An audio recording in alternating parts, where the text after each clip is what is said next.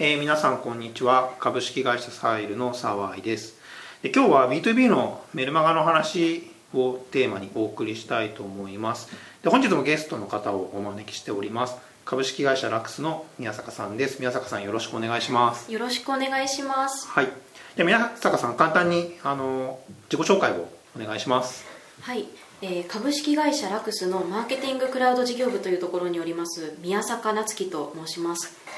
新卒で2016年にラクスに入社してから4年目になるものなんですけれども、えー、メールマーケティングサービスハイハイメールの営業を3年間従事した後に、えー、今年の今年度の4月に企画に移動しまして現在セミナーや展示会のオフライン施策を専任で担当しております。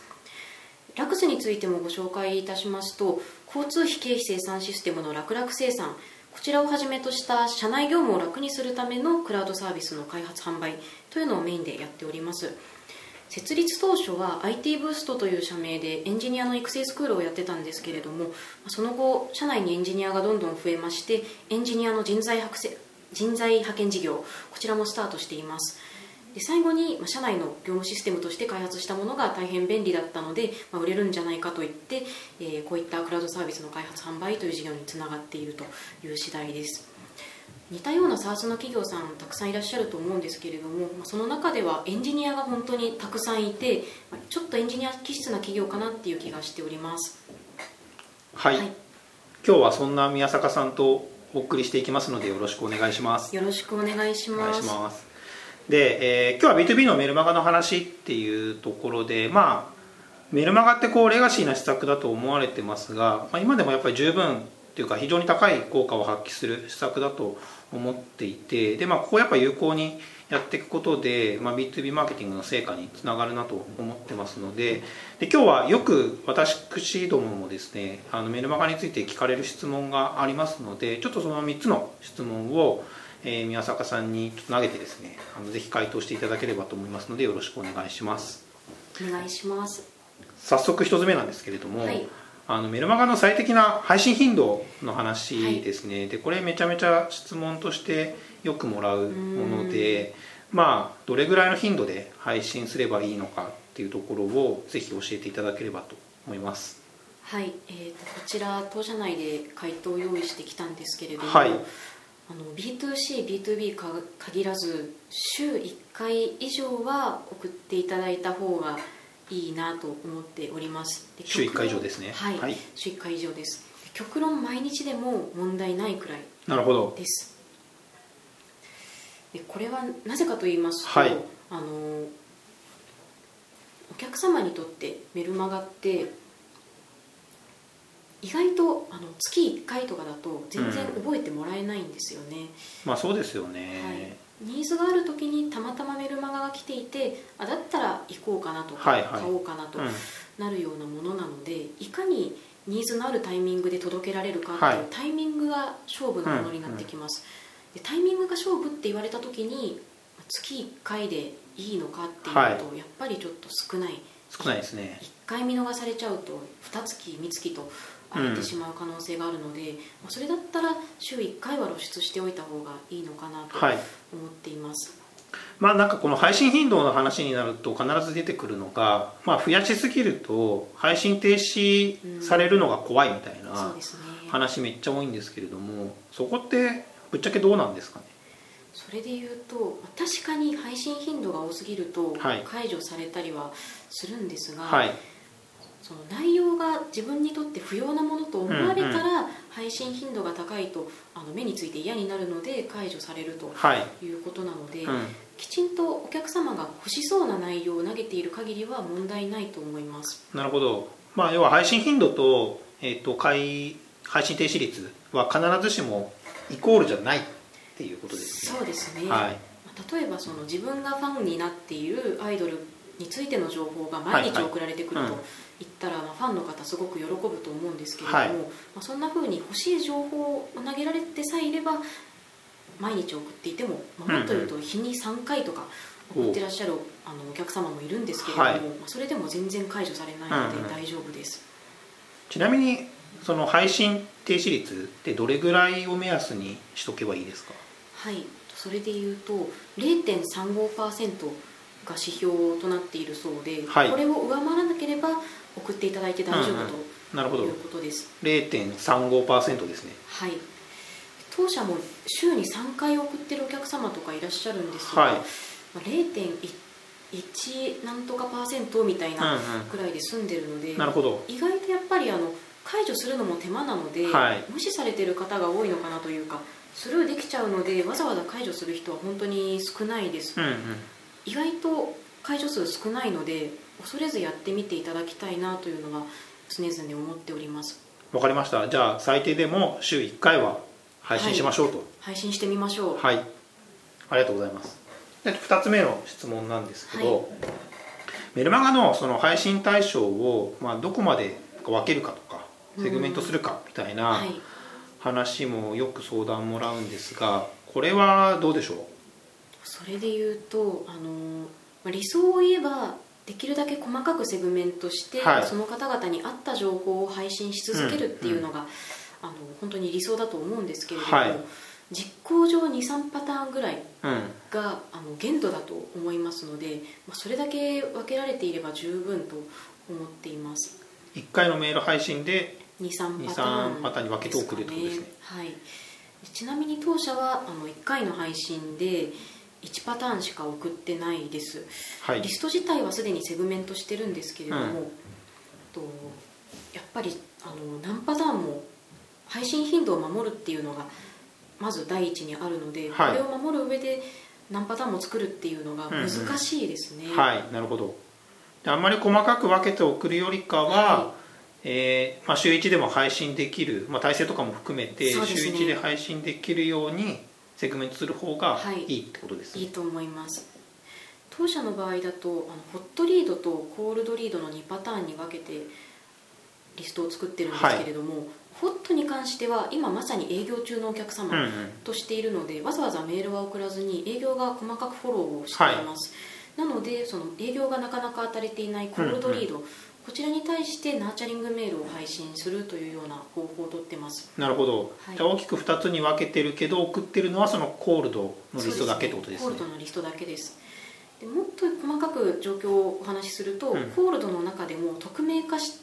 匿名なも匿名のものと、はい。あとあのお名前とかお会社名とかお電話番号とか、はい。そういったメールアドレス以外の情報までゲットできているものと2パターンあります、はい。なので匿名のリードに対しては週2回、うんうん。3回はちょっとさすがに送りすぎかなというところで週2回送ってまして、はい。お名前等もあるものに関しては週3回うんマックス4回送る週もあるんですけれどもね。はい、まあこんな風には分けてますね。なるほど。分かりました。じゃああんまり細かく分けるよりかは一旦頻度週1の頻度を確保できるレベルで分けてはい。送るとはい。いう感じで。無理のない範囲で週1を守っていただければと分かりました。皆さんおります週1で送りましょう。送りましょう。はい。で、え3つ目ですね、はい。えーこれもよくあるんですがメルマガの内容どういう内容で送ればいいのかっていう、はい。要はネタが尽きる問題。うん。もよく相談もらってて、まあ、どういう内容で送ればいいですかとか、まあ、週1で送るとなると、まあ、少なくとも月4本ぐらいはネタがなきゃいけないので、まあ、この辺のネタネタ出しはい。のやり方とかも含めてどういうやり方がいいでしょうか。うんうんうんそうですね。やっぱりあの配信頻度を上げるはい。に際してメルマガにネタがない。はい。初めてのお客様がやるにしてやるやりたいと思っているんだけれどもネタがないっていうお話はい。は本当によくいただくんですけれども、まあ、多く共通してるなって感じるのはネタがあることに気がついていないっていう感じですね、はい。本当にないわけじゃなくて、うん。これがネタにできるっていう観点がない感じです例えば月1回メルマガ送ってる方がまあこれ以上ネタが出せないから、はい。月2回とか3回とか、まあ、ましてや週1回なんて送れないっていうケースがあるんですけれども、はい。まあ、じゃあその月1回のメルマガ内容を見せていただけますかっていうと、URL がずらーっと並んでてその中にコンテンツがいっぱいあることっていうのがまずあります。なるほどはい。なのでそういったものは 1URL1 1メールぐらいに考えていただいて、うんうん。メールを分割段でまあ配信頻度を上げる、まあ、ないしはネタを増やすっていうなるほどことができますね。一つのメールで、まあ、いろんな内容を送るんじゃなくて1メール1テーマを貫くっていうか。そうなんです。はい。そうすると意外とそのあれ？これもこれもこれもこれも独立したネタかっていうふうに再認識できるので、なるほど。はい、あのそれだけで頻度を守ってネタを出していくっていうことができるようになります、なるほど。あとは一度送ったものはもう二度と送ってはいけないというイメージというか、うんうん。ふうに自然と思われている方も多いんですけれども、はい。一度送った内容の再利用をしてもいいっていうのはもう強くお勧めしたいですね。なるほど。例えば、はい。あの半年前に送った内容だけど今送っても全然大丈夫な、まあ、普遍的なテクニックだったり、まあ、ご案内内容だったりっていうのがあると思うんですけれども、半年前のメルマガを覚えているかでもっと言うと、うん。半年どころか一月前に送られた内容を覚えているかっていうと覚えてない方も結構多いと思いますしそうですね覚えてないですね、あとそもそもメルマガって開封率が大体まあ15から20%とか言われてる中で、まあ、大体の人はメールボックスに届届いても気づいていないか、はい。届いても件名を見てスルーしてるはい、方が多い、うんうん。となった時に本文を何度使い回しても意外と大丈夫、なるほど、はい、っていうのはありますね。なので例えばなんですけれども 週に1回配信をするとして、はい。まあ、月4週あるので、まあ、月に4通ですよね、はい。これを6ヶ月分送るとして24はい。コンテンツがあれば、まあ、半年分別々の内容で送れるわけなんですけど、これを年に2回使い回せばそれだけで1年遅れてしまうので、はい。まあ、24、